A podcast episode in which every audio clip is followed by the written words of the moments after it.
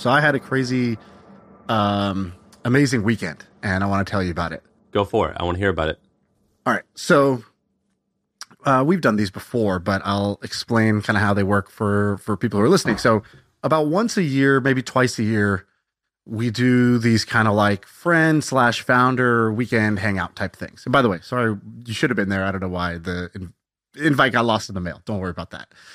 oh, I'm we, worried about it. You're lucky I couldn't. I, you're lucky I couldn't have made it, but I'm worried about it. I was gonna text you um, while we were doing it, and I was like, "Wait, why isn't Sam here?" And I was like, "Ben, did we? T- did Sam say no, or did we not tell Sam?" And then he was like, "I don't know. This whole thing got screwed up because uh, we whatever we bumped it back twice, and then this happened. Anyway, so um, once twice a year, go somewhere, rent an Airbnb." Uh, four to five kind of founder friends and hang out. And the but this idea, one was different. This this one was a, a, intimate birthday thing as opposed to last time we did it. It was like a twenty person one. Uh, maybe yeah. I don't even remember. It's got bumped back twice, so at this point, who knows? Um, but basically, it was like, all right, start the new year. Let's all get together, hang out, and do whatever. And so we um, we go to San Diego.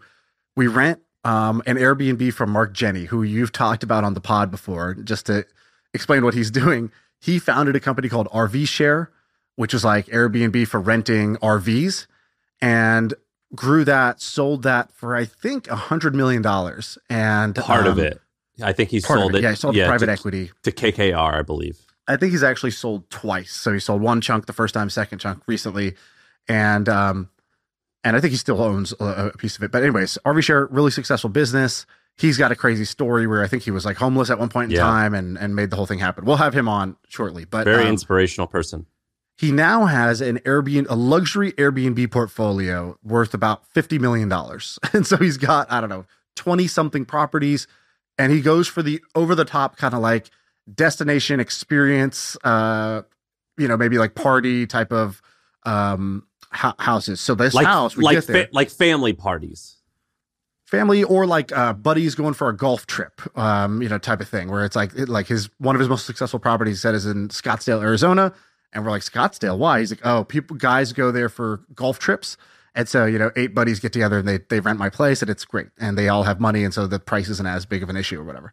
So this one is in San Diego, and um, the backyard. I think this guy must have put somewhere between one and two million dollars into the backyard. So he um we you go outside. There's a basketball court. There's a pickleball court. There's a wiffle ball field with a fence, like a full baseball diamond, basically. There is golf course. There is like pool, sauna, everything you could think of. It is like a boy, uh, you know, boy paradise, basically, yeah. little boy paradise. And so it was perfect for us. Right, that's all we were doing. You go inside the house. You know, there's like a full poker table with the poker set with the perfect chairs. There's pool table. There's all kinds of good stuff. Anyways, so we get there and um, a couple really cool things happened. Uh, one, Mark came over for dinner. Uh, he's like, uh, you know, hosted dinner for us there, and he was telling us his story, which is kind of crazy. But I kind of want to save that bit for the podcast. Um, I've asked him to come on tons of times. By the way, he turns me down, and I'm good friends with Mark, and he turns me down. He's like, "Oh no, I'm with my family all summer," and yeah, he, yeah. Whatever he, he just down, had a, he just had a baby, so I think I'm like, I appreciate that. I appreciate it. I think he'll do it. Um, he's definitely he listens to the pod, so you know instead of listening one day for that hour, just come on and talk. It's no extra time for you, Mark. And so then the next, uh, so we we kind of hang out. First day is just straight sports male bonding, sweaty male bonding, let's call it. And uh, we're just playing every sport that's there. Uh, and in between, we sort of talk business or whatever. Second day, we I tweeted out, I go, "Who's in San Diego?" And a bunch of people replied. Ben goes through, curates, and is just like, all right, these 15 people seem cool. I'm going to invite them over to the house. So they come over to the house. And I just want to set the scene of this kind of like party. Hey, let's take a quick break to tell you about our sponsor. There's no secret formula for customer service, but there is an all new service hub from HubSpot, and it's bringing service and support together in one platform so you can deliver the best experiences possible. You can free up your customer support reps' time with an AI powered help desk so you can easily support and grow your customer base. The secret's out. Service Hub is a game changer. Visit HubSpot.com slash service to learn more. Uh, first of all, first of all, this whole segment should be called Shaan Leaves the House because I'm explaining how cool this was. This is probably a monthly occurrence for you. Uh, to me, I was like, dude, I left the house. I met all these cool people. It was amazing because I never leave my house. and so this time I was out of my house. I met a bunch of cool people. You did, but you still uh, didn't leave the state. I didn't leave the state. No, I, I barely got on a flight. So, so, so here's the scene. In the room, uh, there is two guys who own NFT projects that have probably done 200 plus million in sales. Wow. Um, they're both under the age of 23, mid 24, maybe. Um, so that's kind of crazy. One of them, one of them didn't even have a public identity until like, you know, a month ago. So that was, uh, people know Frank from, from DeGods. So DeGods was the number one project on Solana. Uh, it's like the Bored Apes of Solana. And, um, and yeah, he basically uh, he just kind of said, "Hey, hey, here's my real identity, whatever." So he can now show up to parties and say what he does, whereas before he couldn't do that. Um, okay, second thing. Uh, so that was one group. Then there was the D2C cr- crew. These are people who have built products that like created a product. Uh, one guy um, created this thing called gel blasters. Think like a Nerf gun or a BB gun, but just with like gel pellets. I love that. Um, it went from like zero to I don't know if I'm allowed to say the number, but tens of millions in revenue in a year, and then like has a crazy story. Uh, I'm gonna get him on the pod too to come tell this story, but has a crazy story of sort of getting screwed over by one of the big toy companies.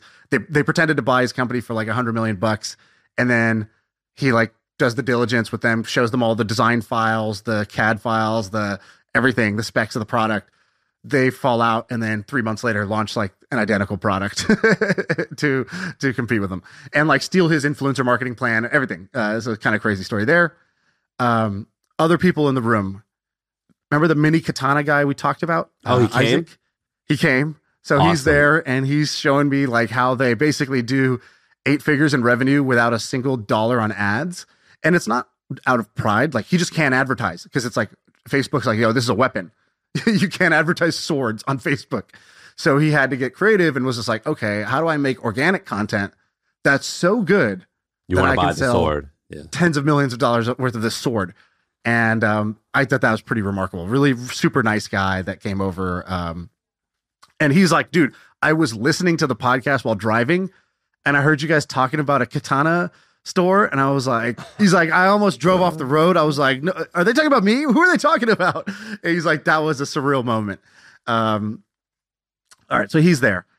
Uh, a guy you know, a, C- a former CIA operative came who I think you interviewed for the pod. You did a pod with him, and then we couldn't release it yeah. And we don't even need to say more because that already sounds juicy as a mother effer, right? We couldn't release it because uh, he said a bunch of classified stuff. And so this person, I don't even know what I can say now, but basically, uh, this is me speaking. Not, this is me speaking, not him. Um, but it's almost as if they convince people in other countries to become treasonous spies. spies yeah, spies is better than treasonous. If you've watched Jack Ryan, this was like the real life Jack Ryan.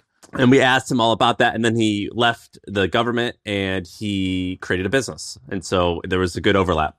So I'm going to tell you one. Uh, so I'm don't I'm, say his name though. By the way, yeah, yeah, I'm not going to do it. So I was like, uh, I was like, so how do you do it? How do you convince somebody? You're just this like you know American person coming into their country. You know, you go into Afghanistan or wherever, you know, Yemen or someplace. Um, how do you convince them to like you know work for the U.S. government to help us? And he's like, well, um, like two years of rapport building, and then it's you know it's manipulation, right? Like you were trying yeah. to, and I was like, so how would you do that? Like I feel like you couldn't do that. And he's like, remember earlier uh, when we were grabbing a drink, you said you really want X, and I was like, no. I, it's like in passing, I must have yeah. said something. He's like, for about a year, I will basically talk to this person and I'll find out their every want, their every need, their every problem. And I'm keeping a file and I'm keeping this file for years before I flip them. And I was like, wow. Uh, and this person's really I don't charming. want to talk anymore. he's very charming and he's very likable. And when he tells great stories, when he tells a story, you're captivated. He, he's got an it factor. And so when I was with him, I was like, oh yeah, I understand why uh, I would I would commit this thing in order to like uh, uh, you know please you. Right. So he told one story, amazing. I called four people over. You got to hear this. You got to hear this. Come here. Tell another one. He's like, um, And I'm like, shit, I just Yeah, I- you I- ruined I it. You're like, hey, you're funny. Tell a joke. Then he tells another banger. And I'm like, and everybody's like, oh wow. To the last three people who didn't hear the first one, get over here, get over here, get over here. Hey, you got another one? And he's like, oh, you know, you know, the thing is, uh, you know, blah blah blah. He's kind of hemming and hawing. And I was like, look, if the story's shit, no problem. You're already you already won. This is just a bonus lap. If it's terrible, I have no problem with you. I already think you're amazing. I just depressurized the moment for a second. And I was like, you know, just try to give us one more. He gives us one more. And I was like, wow, this is a, you know, my friend Jason Hitchcock has this thing he says. He goes, uh, you say one interesting thing. I say, huh, interesting. Two interesting things. I say, those are interesting. Three interesting things. I say, you are interesting. and that's what happened by the third one. I was like, you are interesting. Uh, that's how I felt. So that guy was kind of amazing. And by the way, Um, I, I'll, I'll say um, I uh, this kind of sucks to talk about because I can't reveal a lot. But you and I have a friend, and this person um, is related to a bunch of like SEALs and CIA people, and it just so happens that there's this weird community of like these ex CIA, NSA SEALs, Right. all these like you know abbreviated, Podcasters. yeah, and and well they they get out and they go and they start businesses because Right. like I think guess they have a pension, so they have a little bit of money. Um, like they're- have some of their basic needs covered, and then they go and start businesses, and we're they're in our Very world, successful. And they're very successful. And it's I love hanging out with these guys, you know, and and they're like proper heroes. And then they're like talking to me about like internet and CAC, and I'm like, yeah. But what about ISIS? Like, tell me, tell me a story about that. Like, tell me that time you eliminated 18 ISIS people. You know what I mean? It's like they're heroes. It's fun talking to these guys. Yeah, and then um, let's see who else. So then uh, our buddy Ramon is there. Ramon's there with his son, and and uh, Ramon's telling us amazing stories. Has he ever told you the uh, contractor story? The best thing I've ever heard. Yeah, you want to retell it? So, yeah, can I retell it here? Yeah. I don't know when the next time he's going to be on, but he's like, um, And he's We asked a officially great- he's an American now. Ramon's an he's- he- American so, now. By so that way, was the big thing. He's a, he's officially uh, an American. We go out to before he arrives. We go out. We get him a cake from uh, like the Safeway there or whatever, and we're like, um, "Hey, can you uh, write a message on here?" They're like, "Now it's closed for the day." I was like, "Bro, you got to write a message," and you know, convince the guy. He writes a message. Uh, welcome to America.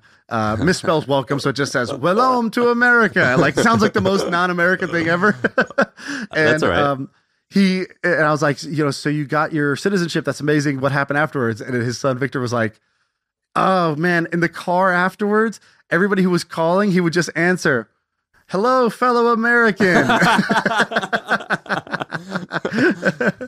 so that was amazing. So he's uh, at at the dinner party. We're like, you know, tell us a story. Uh, no, we were like, um, what's an icebreaker for a group like this? It's like, what's the uh, what's the um weirdest way you tried to make a buck? Like, what's the weirdest way you try to make money? Because otherwise, in this type of scenario, if you kind of say, "Oh, so what do you do?" People just go into their script, yeah, yeah, yeah. and it's kind of and the whole thing's just kind of pretentious because it's a room full of successful people, and everybody starts kind of one upping each other in this weird way. So instead, you want to like neg the whole group. So this is the neg the whole group question. What's the weirdest way you tried to make a buck? Um, and Ramon's like, uh, you know, he's got like 10 of these, and we're like, dude, this is the thing about Ramon. He's very quiet, but when you start getting him to tell a story, it's like a vending machine, like a Mhm. endless vending machine of, stories you've never heard of, even though you know the guy for 10 years. So he's like, yeah, uh, back in the day, I was like, okay, I want to start a construction. Uh, what is it? He's like, I'm going to start a painting business. He's like, I, I'll, I need money. I'm 18 years old. I'll uh, paint walls. And so he puts up a thing that's like, I'll paint walls. But, you know, being the hustler that he is, he's like, I'll, you know what? Uh, How can I widen the top of this funnel? Let me just say painting, handyman, I'll fix anything, whatever you got. I'm in general. I'm a general contractor. I'll do generally anything. And uh, so he's 18 years old. He puts up his listing on the like the Dutch Craigslist like that, and um, he gets an inquiry the next day that says, "Hey, um, I need an electrician for some electrical work," and he's like, "Great, be there tomorrow morning." and he's like, um, he's like, I go to the store, uh, like Home Depot type store, and I'm looking at like these vests. I'm like, which one looks more like an electrician? And like basically, he's like Halloween. He's like trying to find a costume. And he's like, I go there the next day, and the guy's like, um, cool, yeah. So we need like, you know, uh, 40 amps here, and we're gonna do, you know, we're gonna run a line under the circuit uh, over here. He's like, dude, he's saying words like forget about knowing how to do it. I didn't even understand the words he's saying. And he has So- a clipboard though, but he and he's, He's, like writing he's writing notes. He's wearing the vest, and, And he's saying, like, "Uh-huh, mhm, uh-huh, mhm, uh-huh, yeah, yeah, yeah." okay, tell me more." And he's like, just the guy just keeps going. It's like a very complicated job. He's like, "I hoped it was." I was like, "Dude, what do you think was going to happen?" He's like, "I hoped it was like light bulbs." Like he's like electrical, electricity. Yeah, I don't know, light bulbs. And he's like, once I got there, I was like, "Oh shit." Um, but I'm writing. I don't know what to say. I don't know what to do. So I'm like, okay, maybe I can figure it out. You know, open up the the, the open up the the thing. There's just a thousand wires. I'm like, okay, there's no way I know what to do here. And so he's like, um, yeah, listen, man. Uh, I think I he tell tells him this the next day or something. yeah, the or next day he goes home. Yeah, he goes home and he thinks about it and he reflects and he's like, I gotta come clean to this guy. Like, I don't know how to do. I don't know anything. I don't. I don't know what to do. And he's like reviewing his notes. He's like, I don't know what any of this means. yeah, so he goes back. He's like, I got to tell you, man. Um, I've never done electrical work. he's like, I just needed money. I thought I could figure it out, and um, slept on it. Turns out I can't. I have no idea how to do this. And the guy was like, "What the fuck?" And he was also like, "You know what, kid? Like, he's like, I'm an entrepreneur. He's like, um, I respect the hustle. I expect that you were honest." And he's like, everyone was like, you know, when you're honest and you're young, um, like good things happen. And the guy, he's like, gave me a great lesson. He's like, you know what? Like, instead of telling me like, don't ever do this again, he was like, actually, uh, you know, what you should do is you, don't need to know how to do electrical work. You got the job. Now you need to find somebody who does know electrical work and subcontract it out and keep a margin. And so you shouldn't be here anyways. You should be doing that. And he's like, oh, and he started an actual like general contracting business doing that from there. And the guy like helped him out, um, basically gave him a job and, and helped him out. And that eventually he did that for a couple years and he actually made maybe uh, for sure hundreds of thousands. I think he made close to a million dollars. I think his first million was running that business. And then he immigrated to America and he created a uh, Brazilian music festival. I have no idea why. And he lost Yeah. all of it. And then he created more internet business and made it all again and then lost it all again Lost and then made it, it all yeah. again. And so he's done that a bunch of times. Very fascinating guy. Hey, let's take a quick break to tell you about our sponsor. It is a podcast that we want you to check out. It's called D2C Pod. It's hosted by Ramon Barrios and Blaine Bolus. It is brought to you by the HubSpot Podcast Network, the audio destination for business professionals. And this is a podcast about all things direct to consumer, D2C. It's e-commerce stores. It's how you optimize your brand. And they're talking with founders, marketers, and the platform creators about all kinds of things that you need to know for D2C. You know, website conversion, paid ads, Facebook ads, consumer trends, email marketing. If you want to know the stories behind your favorite brands, this podcast is for you. They did an episode recently about scaling creator growth and influencer incentives. I thought it's pretty cool. So check it out. Listen to D2C Pod wherever you get your podcasts. Yeah, even his current business, so he has his business called Alpha Paw, and he sells like great dog products, so dog ramps, things like that. And uh even that like went up, up, up, up, up, and then hits a, and then like you know when COVID happened, shipping costs went through the roof. So like a container for shipping used to cost three thousand dollars, then it started costing twenty thousand dollars. So like a six x increase. And when you have a huge product, you need a lot. It takes up a lot of space, so you need a lot of containers. So his his unit cost blew up. That was really tough. And but he's so resilient. So like he he's like, all right, what's the pivot? And he pivoted to he's like, dogs having trouble, cats. And so he's like, all right. And he made this kitty litter product called Genius Litter.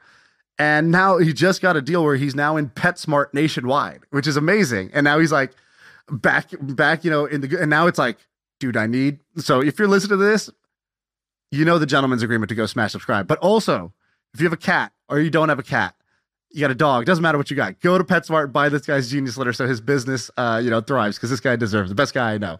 So um, you know, so just amazing stories one after another of each person about like bouncing back. So there was a bunch of like, I don't know, takeaways I had from this. Number one, storytelling wins.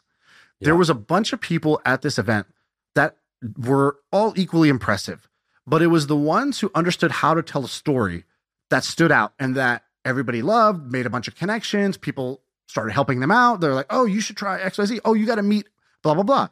And it was the people that didn't understand how to tell their story. They only told facts.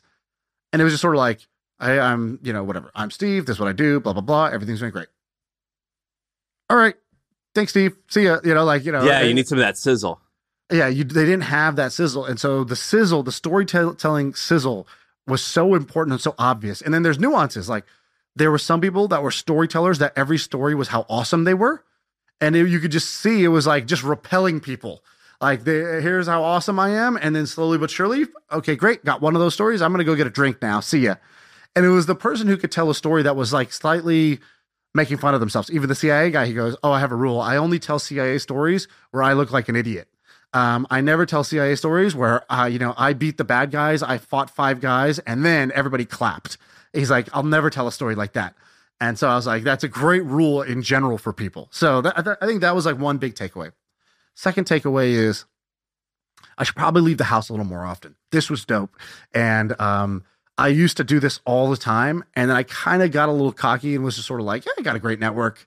You know, I don't really need to like put in like this. But when I was in my 20s, I used to do this all the time. And this was just a reminder of how much value you can get by talking to other people in the game or like you know, I, I, think this podcast serves as that for people too, where you hear these stories, you get inspired, you get ideas, growth hacks, and um, and it's surprising how helpful people are. So you know what I describe one. that as you when you're around certain people, you realize that the world is malleable, and you see all types of people who are bending the world to the reality that they want, and then you feel like, oh yeah, that's cool, I could do that too. So it doesn't matter. You're like, I don't right. care if you're selling, if you're if you're in the CIA, if you're selling genius litter. It doesn't matter. It's just cool to see people who are kicking their dent into the universe. Right. Yeah, exactly. Exactly. And um second thing I would say is there was a huge difference in life phase attitude. All right, what does that mean? So we at this event, so we had R- Ramon's son and his friend uh shout out to Jude, he came. So oh, uh, he's a fun kid too. Super fun kid, super chatty, chatty yeah. Kathy. And uh but by the way, the next day he was like he's holding up the gel blaster gun thing. He's like, so they said they make this for whatever, I'm make up numbers. They make this for three dollars and they sell it for nine. I was like, dude, he's already picking it up. This guy's like ten yeah. or eleven. He's like, that's a really big like you know margin. And uh, I was like, wow, you know margin? That's that's really impressive. Um, so so anyways, we had people that were ten or eleven. We had the guys who were kind of like twenty to twenty five, the the NFT boys and and, and D2C, some of the D2C guys we had guys like us who were in our 30s and we were like all right yeah and i'll tell you the differences and and how each one was approaching it in a second we had guys in their 40s so that's like you know you know Mark, Ramon, Sully, Ramon, that, that sort of thing yeah. Um, and then we had well, then i went and met up with a guy in his 70s and a, a husband and wife in their 70s so i saw all those life phases i want you to guess what do you think was the like notable like differences in those ages in terms of like what they cared about, what they thought about? What were the differences? Have you ever heard the story of like there's like an old bull and a young bull, and they see a bunch of cows, and the young bull goes, "Let's hurry up and get down there and have sex with all them cows." And the old bull's like, "Whoa, whoa, whoa, we can walk. We could we could walk down there. and We could take our time." And that's kind of the difference, I imagine. The 22 year olds were like, "Let's do everything." The 30 year olds were a little bit wiser. The 40 year olds were like, hey, let's just pick and choose our battles a little bit more wisely and like, hey, let's enjoy the process. And the seven year olds were more so like, uh, none of it matters. Yeah, exactly. That's exactly right. So the the the teen the teens or preteens, they were basically just like, "You want to play? What's what are we gonna play? Hey, you guys want to play this while we play this?" It's like we were on the pickleball court and then in between points, they're running and kicking the soccer ball. And then right afterwards, he's like, You want to play Monopoly? You want to do this? And like till the last minute of the last second of the day, it was like, You want to play? Yeah. Uh, and I thought that was like, you know, just an awesome energy to be around. The other part of it was like, um, they also were doing Khan Academy a bunch. And I was like, wow, they really like want to learn this stuff. Yeah, like that's kind of cool. Um, you know, that's a, that's kind of amazing. That, that just kind of blew me away. So, they were all about play. Then you had your guys in your 20s that were the I got it all figured out guys. And I remember being that guy. And it's like they actually do have a lot of life figured out. They're way ahead of the curve.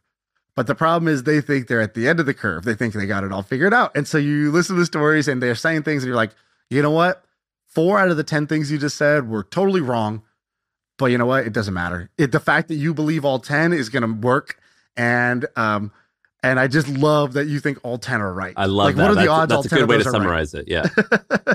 um, but they were, they were a lot of fun. And their thing was just sort of like, we're going huge. Like, th- of course, this is going to work. Uh, this is going to be massive. We got it figured out. And um, not in a cocky way, just like they had only known winning.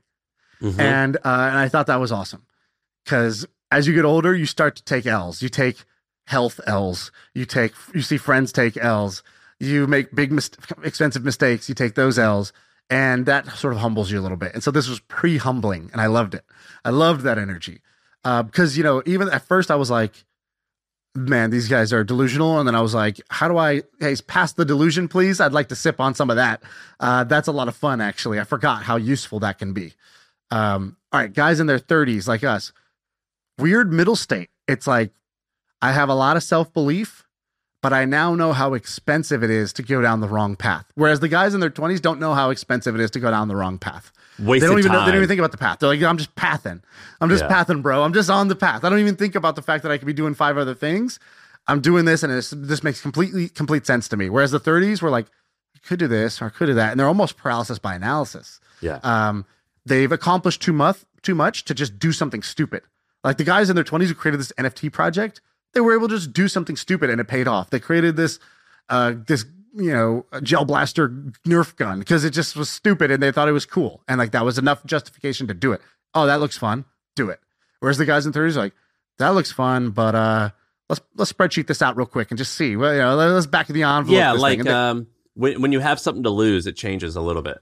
Right. And so they back of the envelope themselves to death, but you know, they're still at least they're still thinking the, the, the difference was when you compare to the 40s, the 40s were like, we know what we're doing. Um, when I hear about what all these other guys are doing, I'm half amused and half of it exhausts me and I want to go take a nap. Like you're just confusing me with all these things that honestly, like I don't feel like I need to know any of this stuff. Uh, I, I, I'm perfectly happy not being in NFTs and not knowing how to do TikTok videos to sell mini swords. Like that's cool, man, I just want to go relax right now. And the second thing was they were like, like one of them, he just like found out he has high blood pressure, so he had a blood pressure monitor with him, and he was like, um, just took his blood pressure, and I, we were like. I was like, dude, I never take my blood pressure. Put me in. And so we took our blood pressure like four times a day just for fun. But I was like, you know, they were like, like you said, they wanted to enjoy the journey. So they were like, yeah, yeah, we could talk business, but like, let's go play some pickleball. That'd be fun. Yeah, and I think Um, I, as you get older, you you you respect all the different ways that you can get there, but you know your lane. you and know, you go- they knew their lane. That's they go, exactly I right. know my lane, and I know if I just do this all the time for an, I know what compounding looks like. and everybody else looks very scatterbrained in Yeah. comparison. Uh, but the know their laners, and I, I don't mean that in a discouraging way. Like they were, they were definitely learning, and and they've they've made adjustments, but they weren't seeking the next hit. They they were just like, I found a hit, and I enjoy this hit, and I want to also think about life and marriage and kids and health, and uh, that was a way bigger part of their their life. Like their mo- their own mortality was more on their mind than proving themselves, like the twenties and thirties. And the older I get, and the more experienced I get, I understand compounding better.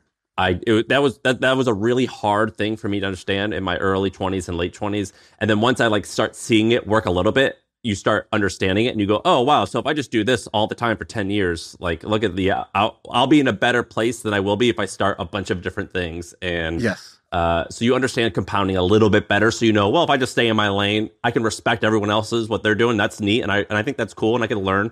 But if I just do this mostly the same, I'm gonna I'm gonna get to where I want to go. Yeah, so so that was the 40s, and then the 70s were basically like some contra- com- some combination of I want to contribute. So they were like pitching me a project that was like a philanthropic thing, and I was like, philanthropy. Oh, okay, that's what the, this is a different conversation than everybody else's. All the other conversations I've been having all weekend. And the second thing was they were just happy we came over to their house. It's like when we were leaving, I was like, man, it's gonna be really quiet once we leave here. Like, is this a, Who oh was man, that's kind of huh? Who was the person? Can you say? um, I don't want to say their name just because I'm gonna like you know tell uh, maybe I don't know what I'm gonna say about them, so I don't want to say their name, but like kind of like a successful entrepreneurial couple in San Diego. Um, and so I was like, you know, I went to their house and I was like, they, they were really nice, really cool, hosted us, The fat but also, I, what's that? fat house. Uh, semi fat house, yeah, like nice, um, yeah, nice house. But also, when you see a house at night, by the way, it's like uh, you don't actually see the house because Right. you can't see anything around it, and you can't see like you know you only see like a part of it. It's just very different when you see a house at night versus during the day. Um, but I just felt like the things that matter to them were their grandkids, their kids marrying the right person, figuring out how to like contribute, and also just like their house not being so quiet. It's like any liveliness in the house. Uh, it was like a win. It didn't even really matter what we talked about or what came out of it. Like I, I feel like us being there was a cool, fun change of pace. And I was like, yeah, I guess when I'm in my 70s, I'm also going to want that a lot because I'll probably be kind of like at home, kind of bored a, a bunch, you know? And so that was like also kind of a wake up call for me. It was like, oh, wow, yeah, you know, this life thing does go pretty fast here. Dude, so it sounds like a sick weekend. Yeah, it was a lot of fun. Well, that's badass. Yeah, I, I have to talk to Ramon, and I gotta. I want to learn all about it, um, or from his perspective. But it sounds like a sick weekend. Yeah, w- that should happen every six months. Yeah, I think. Yeah, I think we should do that uh, again. And also the, um, it was cool that, um, like even the house we were in was kind of like a business. it was like this Airbnb, this luxury Airbnb itself is a business, and uh, and it just kind of breaks your frame a little bit. Like I think that's a pretty important thing. Like how how often can you break your frame? Um, and an experience like this twice a year, I think twice a year you'll, you'll end up breaking your frame because you'll just meet a bunch of other people that do life and think about life in a different way than you. I actually want to ask you about uh, like a frame breaking experience. Um, before I get into that, I have to remind people that they owe us, they're in debt to us. If you just Yeah. heard Shaan's story, he just went and spent the weekend creating these things to tell you about, and then he like did all this work to do it. And we do that every week, three, two times a week, two to three times a week. You're in debt to us. So you owe us. This is the gentleman's agreement part where you have to go to YouTube, even if you're on iTunes or you're on podcasts or you're on Spotify. You go to iTunes right now, My First Million, click subscribe, and that's our gentleman's agreement. And we'll be even, and we'll be actually more than even because we're going to keep doing this, and we're working for you once you subscribe. That's all. It's like a, it's the most fair trade because once you subscribe, we get in the algorithm, yada yada yada. But this is the gentleman's agreement part. We can't check that you're doing this. That's why it's called the gentleman's agreement. Is we just hope that you are. So please do that. Um, Can't All right. argue with that. you can't argue with that. That's the they spend literally one second to click subscribe, and we spend thirty hours a week coming up with this content. It's a very fair trade. I can't find this client info. Have you heard of HubSpot? HubSpot is a CRM platform, so it shares its data across every application. Every team can stay aligned. No out of sync spreadsheets or dueling databases. HubSpot, grow better. I want to ask you uh, about a, a frame breaking thing. Now that you're, how long has it been since the Milk Road acquisition? Um, two months, maybe a month and a half, something like that. So you're still early into it. Um, this February 1st is technically my last day at HubSpot. That's two years. So, um, and so now I'm two years into it. And I wanted to ask you, and I have a list here, but I wanted to ask you uh, because uh, I know that the guys running the Milk Road now, or the owners, are like recruiting interesting people. Because like people like message me, they go, "Hey, this person's recruiting me. Should I join Milk Road?" So like I'm getting all these like ass uh, like to as your reference check. Um, what have you learned so far about what it's like to be the founder of a company that's now owned by someone else? Is there anything interesting that you've learned? I have a, a, a list of a few things that are interesting to me, but is there anything you've learned? Uh, I feel like you got a more interesting answer than me, so you go. Well, I'll I'll I'll say a few things, and these are a bit frame breaking. Um, and so the reason I'm bringing this up is because I think someone once said like, uh, or at least this attitude exists a lot in Silicon Valley, where they're like, "What's your exit plan?" And then everyone's like, "Fuck exit plans! Don't have an exit plan. Uh, you're not building things to sell. Great things get bought; they don't get sold, or something like that." And I actually think that's nonsense. I actually think if you want, you can build a company where you're like, I'm going to exit in like four or six years or two years, and I'm going to make like tens of millions or hundreds of millions, whatever. Like you can build a company like that, and I think it could be really successful. Um, and so one of, of a couple frame breaking things that I had. The first one, building something from scratch is a very very rare skill. And one or two focused entrepreneurs with close to no money can probably do more in six months than a 50 person team with millions of dollars in 12 months inside of a large organization. And that was actually really challenging to me. I remember HubSpot said they wanted to buy us, and I'm like, dog, just launch your own thing. Like, I don't, why would you do, you know what I mean? And being in at HubSpot now for two years, I see it's really hard. The reason it's really hard is the creative types who are, who are bold enough to go and build something, they either aren't working at that company because they're out doing their own thing, or they're just stuck in this political game where they want to impress their boss. And it's not because a company's bad. It's just this is the natural thing. They don't want to embarrass themselves. They don't have a significant amount of upside to see the win. They don't get the dopamine rush of the sale coming into Shopify. And it's actually really, really, really hard to build something from scratch. And so it's worth it to them just to buy something that's already working. Do you agree with that? 100%. Um, and you can see it when an acquisition happens, the velocity of progress slows down like molasses. It is uh it's it's like kind of remarkable. Now that doesn't mean it fails, but the velocity definitely slows down. Other things go better, but the velocity and the pace and the sort of like um yeah, the aggression and productivity I think go down. And that's what I describe as anxiety goes way down. As an entrepreneur, your anxiety goes way down, your frustration way up. That's the trade-off that you're going to make. However, this is another thing where I made this mistake where I would dismiss big companies and I would call them idiots. That's actually, in my experience, not true. And talking to a lot of people, sometimes it's it's false. They are idiots, but sometimes um, operating like if you're around good operators, just like a good employee at a big company, they can be significantly better operators. And a lot of the things that we make fun of, bureaucracy, meetings, things like that, that creates redundancy. And if you do it correct, redundancy creates um, predictability, and predictability creates value. And that's why your anxiety goes down. And so a lot of that big company stuff, a lot of it's bullshit. A lot of it's really necessary, and the people inside those companies can actually operate things really, really well. Do you agree with that? Um, I agree that that's true. I wouldn't say that that's the main value. The main value that I saw inside of a big company was that when you're big, um, you have usually two things. One is distribution. So yeah. you could take something that doesn't have a lot of distribution and give it more distribution, or you could simply say, I don't really need to innovate. Let all these other people innovate, and I'll just follow because I have size. And so when I have size, I don't need speed, right? Um, and so it's like a sumo wrestler versus a you know a, a sprinter or like a uh, you know a, a, lightweight you know a, lightweight wrestler or something like that. And so you basically trade that distribution and size for for speed. I think that's the the first thing, and um, very hard to have both. Um, and you know the the when you're at a startup, the uh, the mistakes are very expensive. But when you're at a uh, sorry, when you're at a startup, the mistakes are not expensive. Like I don't know how many things you did at the hustle that were like dumb or stupid or whatever. Just like roll it back. Um, you know, at the beginning, especially, you know, whatever. I don't have any customers anyways. I don't have much revenue to lose anyways. I don't have a reputation to be burned. The press is not watching me. Uh, Twitter doesn't care what I do. Whereas when you're big, then your every move matters and every mistake is quite expensive. Um, and so you have to be a little more careful. And so careful is not a bug, it's a feature when it's a big company. And so I, I started to appreciate that. They're not slow because they're stupid.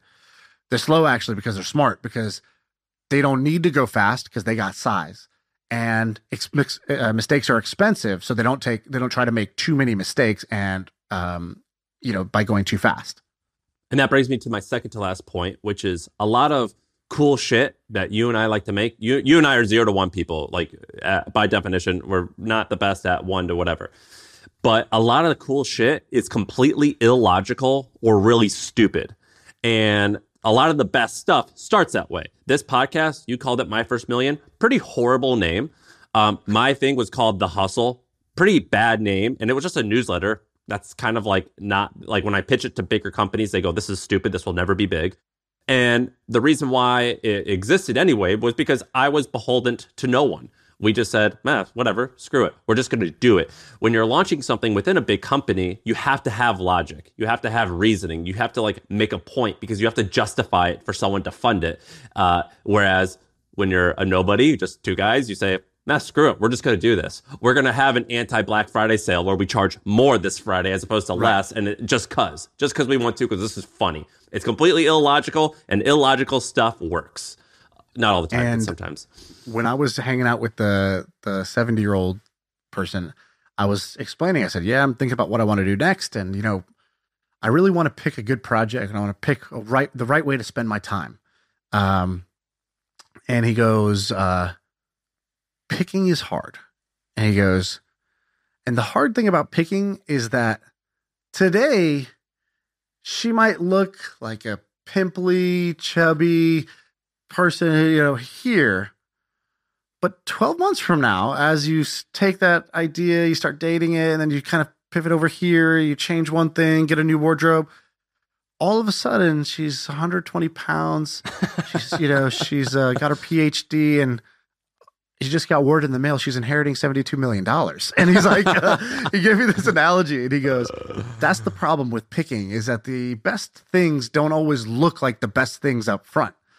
This goes back to a Peter Thiel saying, which is the best ideas are things that sound like bad ideas, but are actually good ideas. And um, why? Because those things have the least competition. Those things are the least done. Those things have the highest upside because they're the most greenfield. Uh, things that are obviously good ideas are super competitive. Things that are actually bad ideas doesn't matter how hard you work; they're bad ideas. So the sweet spot is something that sounds like a bad idea, but is actually a good idea. And that's you know this guy put it in a uh, you know you know a, a, different kind of analogy that I I appreciated, and uh, I could I'm glad I didn't you know say who because you know people get mad about that analogy, but I thought it was hilarious, and that's I good. understood what he meant, which is you know when you started tell when you started the hustle, you were like, oh great, it's this conference and I was like, you know, conference, okay, immediately like a lot of work, you know, seasonal, yeah. doesn't get that big. Who cares? If your oh, product oh, you can charge- get rained out, it's kind of not good. Yeah, yeah. You have two hundred dollar tickets to your conference. Like, all right, Sam, good luck. You know, and then you kind of fumbled, and then you were like, oh, okay, conference is working, but you know, conference ain't where it's at. But I've been using content to drive ticket sales. Maybe I should just do this content thing through a newsletter, and even that was still sort of pimply and didn't really a newsletter. I mean, uh, dude, people over here making flying cars and Uber, and uh, you're doing a newsletter. Like, get some ambition, bro. Like, you know that that can't be big, possibly, right? Like, aren't newsletters just like a personal thing people send out to their 50 friends? And you kind of figured it out as you go. And then now people are like, yeah, how many freaking I want to build the next hustle, you know, hustle for X, you know, how many people pitch you that, myself included. Milk Road was a, a hustle copycat. After I made fun of you for the for doing a newsletter back in the day, I was like, you know, I didn't invest in your thing because I was like, I don't think that's going to get huge, right? right? And I was like, but you knew some, you figured something out along the way that was not obvious up front. And by the way, the hustle is very close to crossing three million subscribers, and that brings me to my last point, which is planning is something that I had never done. Like when people were talking about OKRs, which is like a framework for running your company, they would put it on a quarterly scale. And I'm like, yeah, how about a weekly? How about a weekly one? So we could like every single day, we're going to create something new. And that's really important for starting out. And I don't think you should plan too much. Right. Um, you call it worry about A, B, Z. Uh, yeah. which is I I actually came we we both uh, separately had like the same thing where I'm like I care about steps one and steps two and then like I'll worry about step I think about step ten as inspiration but I don't worry about three four and five, yes. um, and so that's important when starting stuff. But when I don't know when that point is, maybe 10 million, 100 million in revenue. I don't know what it is, but planning is needed, it's necessary, and it's incredibly important. And that's what big companies do really well, or they try to do it well. And as I'm growing my new thing, I'm trying to like bake this in of like planning and not worrying about like uh looking like like you know i could have like a quarterly plan. It's okay. I could i could even have like a six month plan. I remember when we were selling the hustle we sold when we were around four years old and they wanted like a five year projection. And i'm like what? Like uh, that, that, that that's not even like I, I can't even comprehend five years. I don't even know yeah, if i'm going to be interested in this yeah. Form of these nuts. What are you talking yeah. about? Like, yeah. you, you, want me to write down a lie? Yeah. My lies was, are verbal. There's no paper trail. You're trying to get me to write this down? Dude, it was ridiculous. And now I understand, like, it's actually okay to, like, kind of have some of these plans. So, anyway, that's my list of things that I've learned, like, being, like, seeing the buyers, um, perspective just a little bit. And I was just curious if you had any insights. It might be too early yet. Well, let me tell you the different things that they've done. So, first, they hired a bunch of people. We were running the thing with basically three or four people and then one one freelancer, right? Like it was very very lean. They, you know, basically one dude wrote the email every day and then me or Ben edited it. And that was like that's how the the the whole product the whole product was basically created by that. Now there's like a second writer, there's an editor, there's a head of content. It's like, who, who are all these people? What are they doing? Uh, is the is the content getting better? I'm not sure, right? Like, but it, they've hired up people, which, like you said, builds redundancy. Because if the main guy got sick, which happened a couple times, it was like red, you know, red alert. Yeah. Um, you know, if we got a fact wrong, it's like, oh, I, I didn't have time to check it. You know, like you know, we didn't we didn't have those things in place, and so you know, I think they've they've basically taken. I would just say in general, they took a longer term view. They were like, okay, we're going to be doing this for a number of years. So what do we need to get to this point two years from now? And let's start taking those steps today. Where I was like, all right, next month, what would be sweet? Yeah, you're like, I'm just well because you're in like survi- goal planning exercise. you're I in I survival have- mode. I had a even if it was wasn't survival mode because it was like okay we got the business working would be like I just wanted every day to be a new adventure and like that's not how these people think when they are like long term oriented. They want each day to not be an adventure. They want each day to be like you know it's the difference between you know um you know people who go for these like long hikes and uh you know a sprinter and like you know I was just more of a sprinter and so literally our goal planning we would say like what's the minimum thing that would feel like a win. We call it a good win. Ah, that was good. And then what's the F yeah win? Where we would be like, F yeah, dude, we did ABC, right? That happened. And that's and we that would create our goal, and then we would shoot for the F yeah, and we would make sure we don't miss the good. Um, and like that's what we did every single month. And it was a little bit more um and if we didn't hit it, it was a problem. Like I immediately was like soul searching, like everybody stop and let's figure out like, where fire? we've gone wrong. I'm ready to change every anything and everything, which is not always the right approach. Sometimes it is, right? Like these things serve you and then sometimes they hurt you. And so I would say these guys, they put more money into growth, they hired more people, and they don't panic. There's the three differences between us. Uh, and I think their approach has some bad things, and I ha- think it has some great things. And we'll see, you know, how it all plays out now. I think I read somewhere where someone was like, I was reading some like thing about masculinity and like the difference between a man and a boy, and like a, a real man doesn't let like lots of different uh, or doesn't let like shallow input change his emotions and change his plans. And I remember when I was running my company, I would always get emotional. I'm like, no, man, if I gotta be a man, I gotta like be calm and I can't panic. And I used to think like, oh no, it was cool to be like Mark Zuckerberg and seeing go go in and see, oh, this isn't right, you're fucking fired. It's like, no, real men don't do that. You know, they could like they don't panic and they don't freak out. And that kind of changed my perspective on that a little bit. Yeah, my trainer, he's been teaching me this. He's like, okay, so like, you know, you're doing a set. So you're you're bench, you're bench pressing or whatever. And let's say you picked a weight that the first, you know, three reps, four reps are easy. The next four reps are getting harder. And then the last three, four reps, let's say you're going to 12, uh, the last four reps, you're like, you know, it's kind of shaky and you want a spot. But more than anything, I don't know for you, but for me, it was always like, get to the end. It's Yeah. like I want to. Um, I don't want to quit. I don't want to quit. I want to get there, but like I would start rushing. And when you rush, your form changes. And when you rush, you don't actually have that time under tension. That actually Look builds at the muscle. you. Wow. Time under tension. Yeah. And so he's uh, classic, classic muscle building words. I like it. don't make me say glycogen.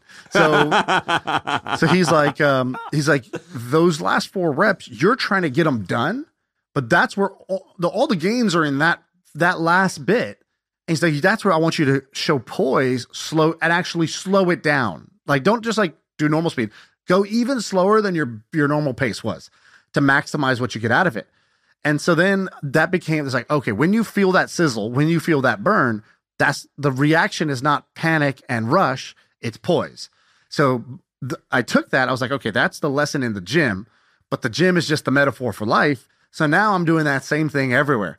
As soon as I feel that sizzle and that burn, and I just want to get out of there, I want to get done with it. I'm like, no, no, no. Now's the time to be poised and slow it down. And so that's been working wonders in the business world because it's like just when everybody thinks shit's hitting the fan, I'm like, all right, this is the time where we where we where we go poised, we lock in, and we calmly address the situation versus trying to react overreact and react to a to a, a stimulus. This, my friend, is called growth. Shaan, you are experiencing growth. Congratulations. You're doing it right in front of all of our eyes and in our ears. You are showing growth. What topic you want to do next? We're in a Um, weird right, we middle. got 5 we're- minutes. Yeah. Let's do um do you have anything little? Let me see if I got something little. By the way, while you're looking, you have to tell me what to do for my researcher. Now I have 400 applicants. I've narrowed it down to 200, and I'm like, I don't know what to do with these people. You have to tell me how to like. You should just tell them to do basically just give them the assignment, which is uh, I'll, I'll tell you what to do. Okay, I'll I'll tell you how to do this. Okay, so the what I would do is the best way to work together. The best way to know if you want to work with them is to just do a project rather than inter- interview them. You don't want to interview 400 or even 20 people. That would just take up way too much time. So you give them all the assignment. The assignment is, hey, every week, um, here's the things that we do. Uh, I want you to surface interesting nuggets that I might find interesting. And I did that. All 400 people did that, dude. Okay, so who are the best 25 from that? And did you do it for like two or three? Like, have them do it for like two weeks. Be like, uh, you know, hey, do this for two weeks.